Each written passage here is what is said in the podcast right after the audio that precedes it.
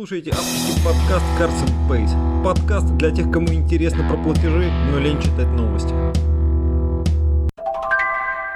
Неожиданно для всех компания Worldline купила компанию Ingenico. Честно говоря, никто не ожидал, что Ingenico будут продавать или что его кто-то собирается купить. Казалось бы, времена передела рынка посттерминалов уже давно в прошлом. Мы все помним, что давным-давно было три компании. Была компания Hypercom, Ingenico и Verifone – и они в основном выпускали все терминалы, которые вообще были в мире. А спустя некоторое время компания Hypercom была каннибализирована, как сейчас говорят, растащена двумя остальными компаниями, Ingenico и Verifone. И компаний осталось всего две. Потом эти компании тоже подверглись определенному давлению со стороны китайских вендоров и со стороны корейских вендоров. При этом, несмотря на то, что сейчас явным трендом является покупка китайских терминалов или на худой конец корейских терминалов, по-прежнему, если зайти в любой магазин, супермаркет, приехать на отдых в зарубежную страну, то, скорее всего, в качестве терминалов вы увидите именно Ingenieco. То есть, если у компании и были проблемы, то прям таки скажем, они были не кардинальными и явно не, дело не шло к тому, что компанию Ingenico должны были купить по бросовой цене. И тут внезапно приходит новость, компанию покупает европейский э, платежный гигант Worldline, который, в общем-то, посттерминалами особо и не занимался. Вот. И у всех возникает вопрос, а зачем, почему, что случилось? Ответ следующий. Просто сейчас есть э, глобальный тренд на укрупнение компании, на вертикальную интеграцию и на рост количества сервисов, которые которые они предлагают. В прошлом году компания First Data, один из крупнейших мировых процессоров, объединился с примерно такой же по размеру компанией Fiserv. Затем, спустя несколько месяцев, компания FIS объединилась с компанией WorldPay – и единственным объяснением этого объединения является попытка занять а, больший сегмент рынка и конкурировать с а, Google, Apple Pay, Amazon и другими гигантами, которые тоже активно входят на рынок а, финансовых технологий. Прошло еще чуть-чуть времени и объединились компании Global Payments и TSYS. На фоне всех этих супер слияний объединение Worldline и Ingenico является гораздо более логичным. Более того, есть все основания предполагать, что в 2020 году году будет э, еще несколько таких крупных слияний и поглощений. Очень любопытно, что это будут за слияния и поглощения. То есть компании просто смотрят на разные сегменты, на сегменты лицензирования, на сегменты процессирования и выпуска карт, э, на сегменты эквайринга, на сегменты пост-эквайринга и стараются там доминировать и, делать все для того, чтобы контролировать как можно больший кусок рынка. Рынок, э, к сожалению, для этих компаний уменьшается, он не является больше растущим, более того, он стремительно меняется и мутирует в силу действий финтех-компаний, таких как Revolut, таких как э, N26 э, и других диджибанков, которые приходят и начинают делать некие новые сервисы, которые эти компании не делают и по каким-то причинам делать не могут. Эквайринг, ставки, новые идеи и старые проблемы. Уже не получается э, у людей зарабатывать так, как раньше. То есть, когда 20-25 э, лет назад люди, там появлялись пластиковые карты, люди хотели этими пластиковыми картами платить, то были компании, которые приходили, банки приходили и говорили, вот вы, значит, получаете от нас посттерминал, он стоит достаточно дорого, там есть высокая комиссия, вы будете платить комиссию всем, вы будете платить комиссию, значит, э, банку, который выпустил карту, а, вы будете платить комиссию нам, потому что мы вам дали посттерминал, вы будете оплачивать посттерминал, и еще, конечно, платежная система будет снимать деньги. Вот. Но со временем э, технологический прогресс шагнул вперед, и выяснилось, что э, принимать деньги от людей можно совершенно разными способами. И совершенно не обязательно платить э, такую комиссию, которую люди платили раньше. Вот. Можно, можно платить меньше. Можно, например, Э, делать некий QR-эквайринг, да, или там идти там, в банк, у которого там супер... Э, ну, у банков тоже есть конкуренция, то есть разные банки предоставляют разные услуги, и они с точки зрения людей, ну, могут быть похожи. Вот. Обострилась конкуренция за ставку вот, на эквайринговом рынке, причем не только в России, что интересно, да, поэтому люди...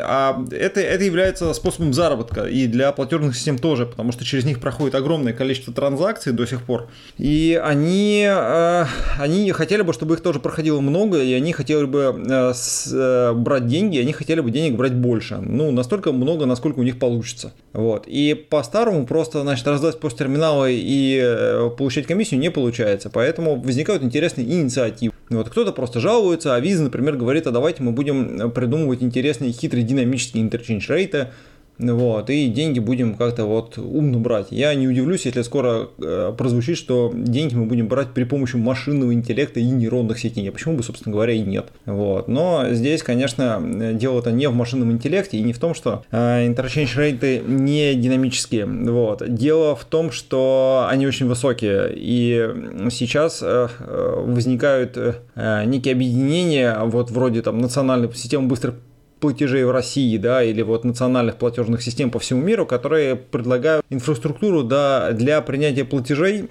э, на государственном уровне. И они просто выводят э, убирают эти комиссии, да, ну или, по крайней мере, ну, во-первых, они начинают собирать эти деньги в сторону государства, да, а во-вторых, они э, то есть, ну, никто же не платит сейчас за воду там, там по какие-то баснословные деньги или электричество, да, то есть считается, что люди должны иметь доступ к воде и к электричеству, это такое вот общее, э, общее, общее благо, да, которое должно у всех быть. И есть мысль, да, что э, доступ там, к эквайрингу, да, это тоже такое общее благо, и там не должны возникать такие сверхприбыли, и это должно все идти через государство. Конечно, здесь опять же возникают вопросы, а зачем тогда каким-то коммерческим игрокам что-то развивать, делать интересные услуги, да, если всю маржу заберет государство. Ну вот, эту проблему пытаются решить. Интересно.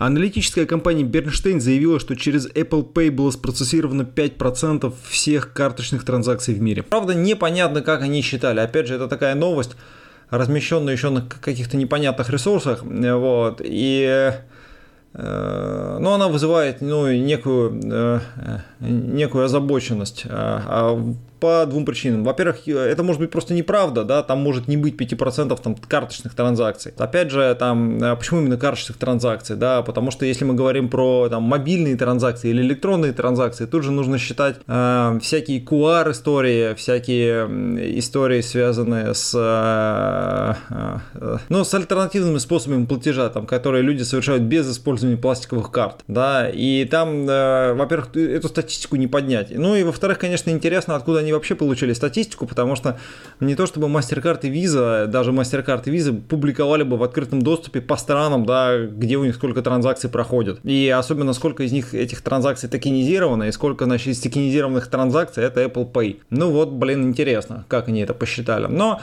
Uh, несмотря на то, что цифры кажутся завышенные, здесь интересный вывод. В статье говорится, что uh, ну вот все, смотрите, сейчас, значит, Apple Pay начинает потихоньку доминировать, а Несмотря на то, правда это или неправда, все очень боятся, что, что Apple Pay будет доминировать. И Еврокомиссии, всякие евроинституты, они смотрят очень внимательно. И как только Apple начнет где-то доминировать, им сразу дадут по. Вот. На них уже и так косо смотрят, потому что они не пускают э, э, ну, на Apple, да, потому что они не пускают людей к своему NFC, они не позволяют ставить сторонние программы, и вообще идея вот того, что все обладатели айфонов получат, а, получат все банковские услуги просто в свой телефон, а эти люди, которые ходят с айфонами, они обычно с айфонами всегда и ходят.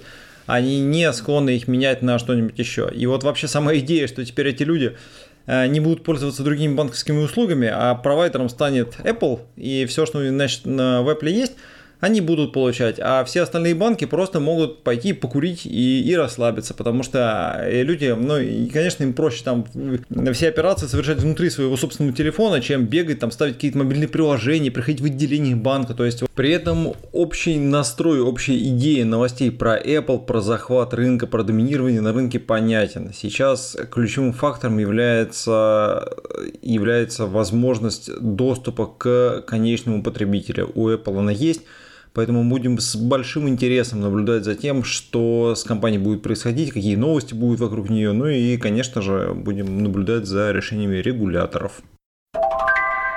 40 немецких банков попросили разрешения проводить операции с криптовалютой.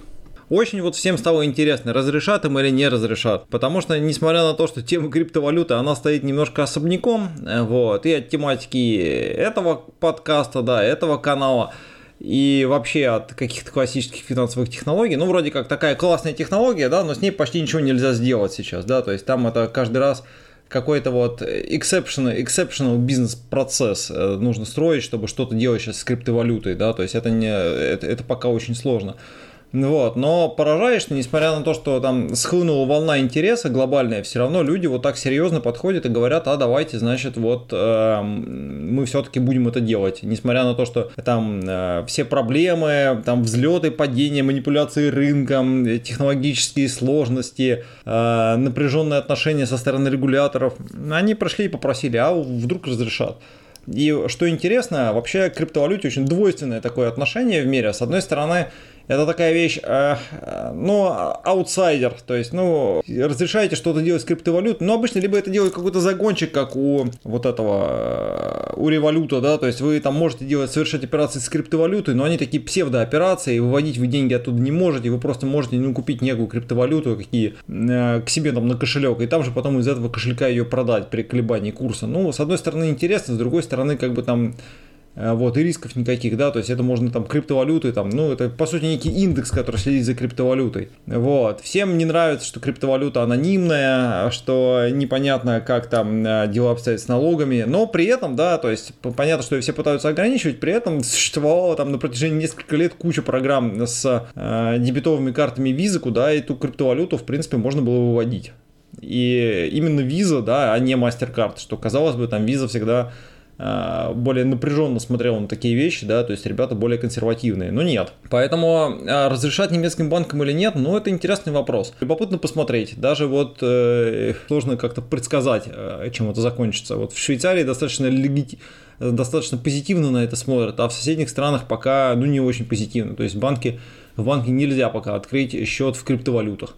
Вот. А если все-таки разрешат, да, если 40 банков им, скажут, ребята, можно, значит, делать в криптовалютах, можно принимать платежи в криптовалютах, можно там э, процессировать платежи, принимать депозиты, то а, тут же это будет супер новость просто для всех тех, кто делает там программное обеспечение, потому что все текущее программное обеспечение, все, э, весь софт, который есть, он весь либо вообще не поддерживает э, криптооперации, либо какие-то кустарные вендоры, которые делают там какие-то криптобиржи, еще чего-то, да, то есть вот это никак ничем не регламентируется, вот, разве что они там их заставляют следовать неким AML процедурам, вот, и то есть возникнет просто новый рынок программного обеспечения, причем туда тут же хлынут на 40 банков. Ну, непонятно, как бы там, что за 40 банков, ну, в любом случае 40 там, это больше, чем, не знаю, там 5, вот, так что будем смотреть. В Беларуси сделали сервис по оплате проезда в общественном транспорте на основе QR-кодов а в ресторане Лос-Анджелеса тоже сделали сервис оплаты при помощи QR-кодов. После того, как э, э, ну, возникли QR-кошельки, тоже, кстати, интересная история, как они появились, да, говорят, что вот это вот из, тоже из мира криптовалют пришло, что первый, значит, QR-кошелек, он был для биткоинов. Вот, и после того, как они вошли, часть людей, а вот это часть э, людей, да, это Китай, да, часть людей, они э, пошли и имплементировали эту технологию там в масштабах страны и стали гонять через нее все платежи. А весь остальной остальной мир а, там по там, целому ряду причин он ее так не внедрил, эту технологию, вот именно на таком уровне.